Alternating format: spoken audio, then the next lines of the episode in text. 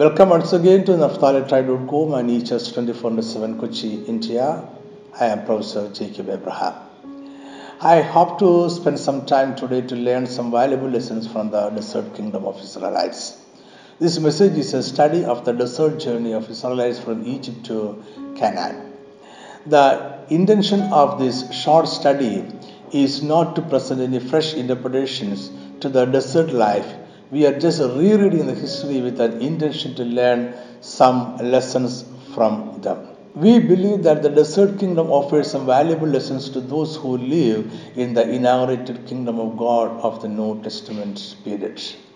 Kingdom of God is a real kingdom that will be established on the new earth. There was truly a kingdom established on earth with Adam and Eve as its caretakers. But humans fell from the grace of God by sin and lost the kingdom. Restoration of the kingdom is the whole story of the Bible. Salvation is a whole process which starts with the born again experience and fulfilled in the restored kingdom.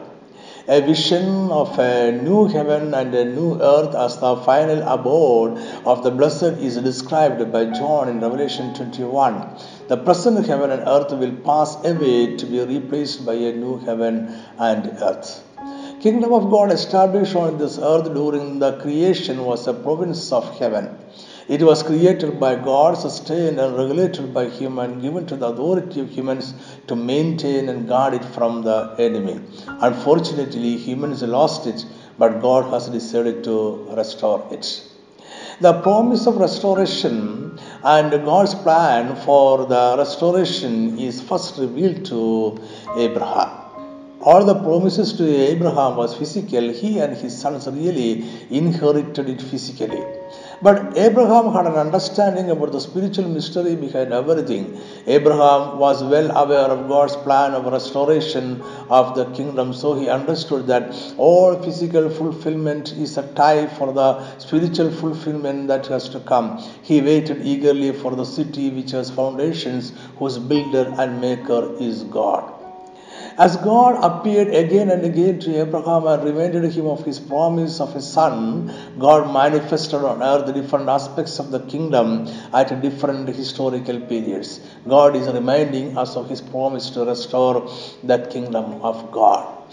The restoration process of the kingdom has three stages one promised kingdom in the Old Testament, second, inaugurated kingdom in the New Testament, and the third, fulfilled kingdom in the eternity. Jesus started his ministry on earth by declaring, Repent, for the kingdom of heaven is at hand. When Jesus inaugurated the kingdom, the restoration process entered the second stage. The New Testament church is sliced in between the promised kingdom and the fulfilled kingdom. The kingdom is now and not yet for us. We are living in the kingdom promised to the Old Testament saints, enjoying partially the blessings of the fulfilled kingdom. One of the great manifestation of the kingdom was the desert kingdom. By desert kingdom we mean the kingdom proclaimed by God and lived by Israelites in the desert during the great freedom rally. Let us start the study with the question why God directed Israelites through the desert. Exodus 13, verse 17 and 18. Then it came to pass when Pharaoh had let the people go that God did not lead them by way of the land of the Philistines, although that was near, for God said, Lest perhaps the people change their minds when they see war and return to Egypt. So God led the people around by way of the wilderness of the Red Sea, and the children of Israel went up in orderly ranks out of the land of Egypt. There were two ways from Egypt to Canaan.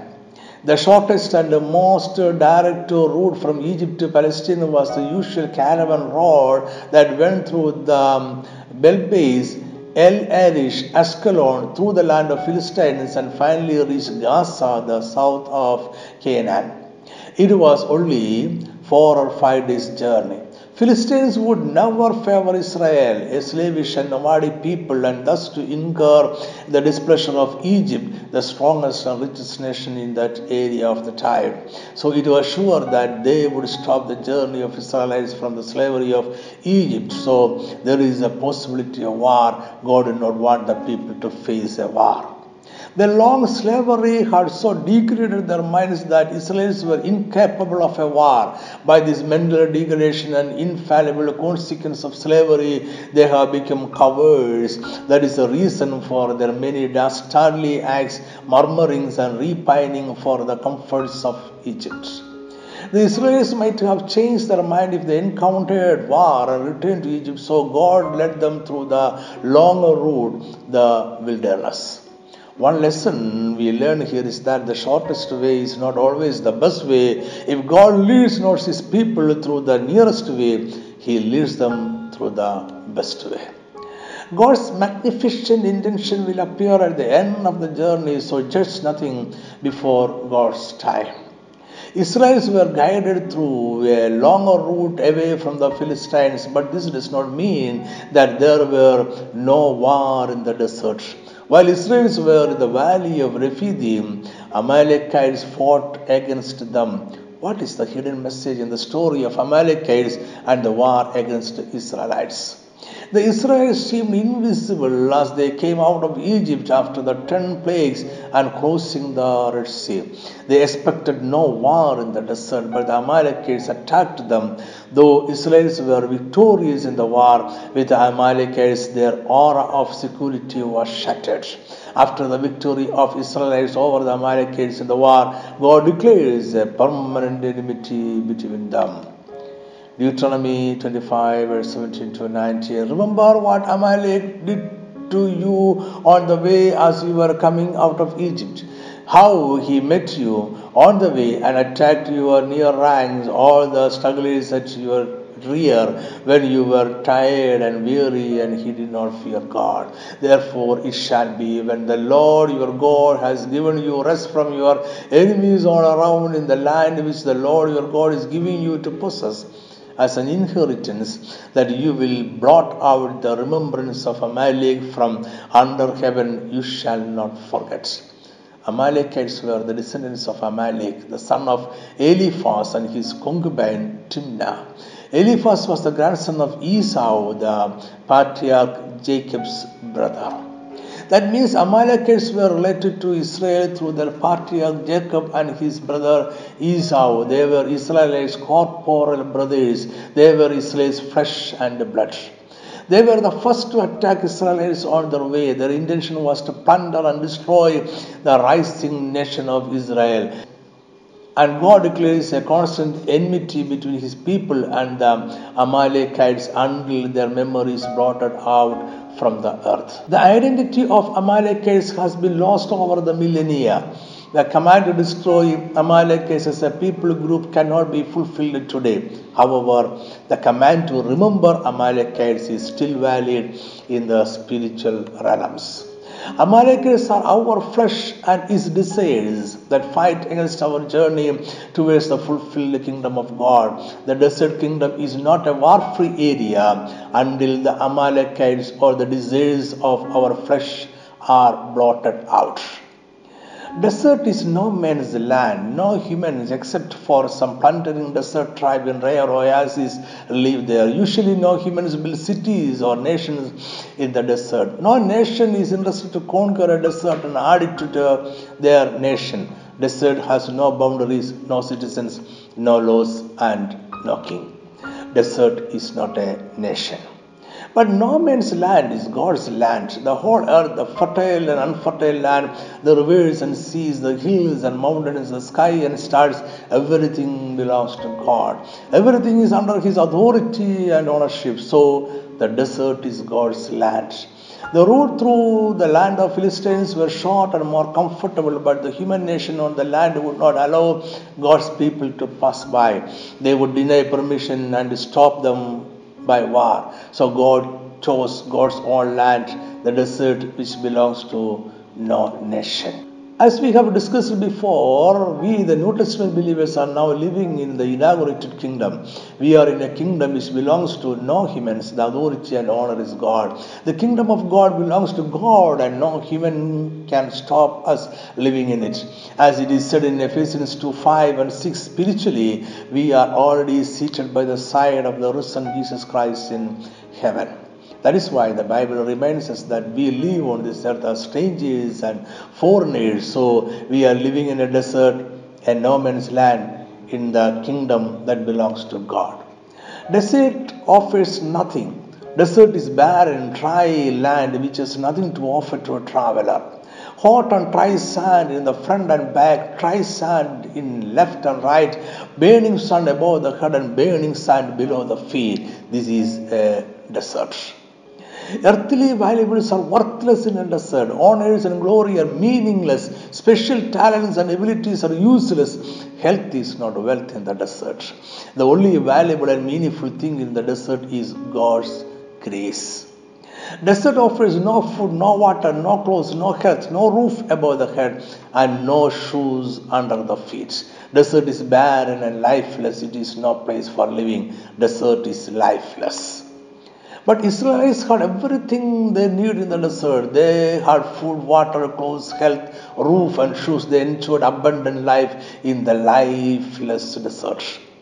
Israelites enjoyed the heavenly food, drank from the cleft rock that followed them. God took sickness away from them. God provided the pillar of clouds over their head, and their shoes did not turn out. Psalm 105, verse 39. He spread a cloud for a covering and fire to give light in the night. The people asked, and he brought quail and satisfied them with the bread of heaven. He opened the rock and water gushed out. It ran in the dry places like a river. Deuteronomy 29 5 And I have led you 40 years in the wilderness. Your clothes have not worn out on you, and your sandals have not worn out on your feet. The desert provided nothing. The desert had nothing to provide to God's people God provided everything and all. The first thing that might have struck the Israelites as they entered the desert would have been the fact that there was no way in the desert. They knew no path to follow and they had never traveled through this way before, but that was not a disadvantage, rather, the blessing of the journey. Desert offers no way for any man. Desert is not a path to destiny. Only those who are well experienced with the desert can travel through it. And we know that the Israelites have been in Egypt living in slavery for more than 400 years. They were inexperienced for a long journey, especially a journey through a vast desert. So the wilderness was not a way to Canaan for them. Israelites have heard about the destiny, but none has been there before. They needed a guide to show them the path to go, but they had none other than Moses. Moses knew the way out of Egypt, but in the desert they needed a better guide, and God posed before them as a very good guide who was infinitely wise, kind, and faithful. God became their guide and their path. God appeared to them and led them through the desert in the cloud and fire. What do you surmise from the discussion so far we have made about the desert kingdom? Kingdom living is a life of total dependency on God. We cannot eat, drink, clothe, walk, and sleep without God's provision. Our food and water belong to God. Garments and shoes belong to God. The roof above our head, the warmth and light, and everything belong to God. We have nothing of our own in this life. We have no way to go, no work of our own to do, no words of our own to speak. We walk, speak, and work as our God commands only. If God ever takes away his guidance, we die in the desert. An inaugurated kingdom of God is not a spectacular show of wealth and power. It is a total dependence on God. It is a proclamation of how God provides every need of a citizen. Healing is God's provision, food is God's provision, wealth is God's provision, family is God's provision, and all spiritual gifts are God's provisions only. Here we live like a free slave of the Middle East during the Old Testament times and the first century. There were cruel masters and unfaithful, rebellious slaves. There were loving masters and faithful slaves, but slaves with no freedom. There were loving masters and faithful slaves with uh, freedom. The third kind were free slaves who were happy to be the slave of the master. The master was so loving that he gave the slave freedom to do his own farming and business. The slave was free to live with his family, with his wife and children. The slave could make money and become wealthy, but everything was under the lordship of the master. If the master asked, the slave has to give everything back to him. The lordship was protection for the slave. The lordship of the master reminded the slave that everything he possessed and enjoyed belonged to the master. He was only a faithful steward who had freedom to enjoy all the blessings of the master. Kingdom living is a life under the lordship of our master, Jesus Christ. Everything we possess belongs to him. We are only stewards of it. A faithful steward will be rewarded, and an unfaithful will be thrown into the darkest pit. It was God's desire to establish a nation on this earth who worshipped Jehovah, the Lord alone. There were many nations on earth that worshipped Gentile gods, but God's people are different. They are the only nation who worshipped Jehovah, the Lord, and Him alone. God planned to declare the official formation of this special nation, our at uh, Mount Sinai. So the people came to the desert valley of Sinai. For the formation of a kingdom, laws must be given, ordinance instituted, covenant sealed, and the contract ratified.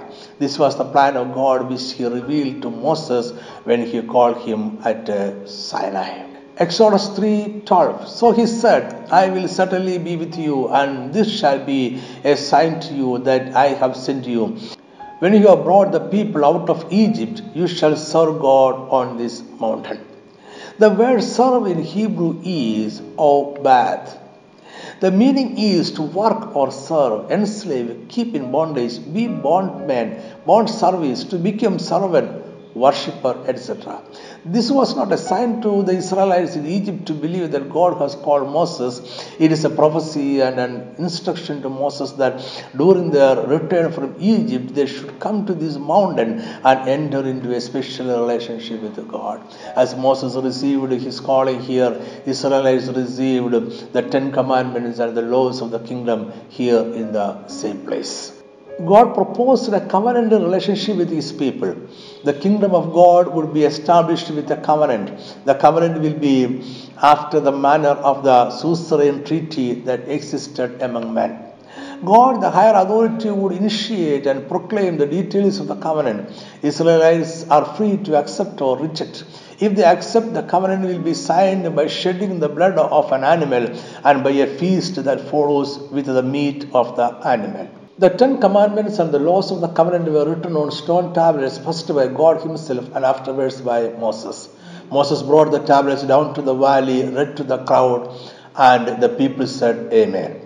An animal was killed, the covenant was sealed by the blood, and a covenant meal followed.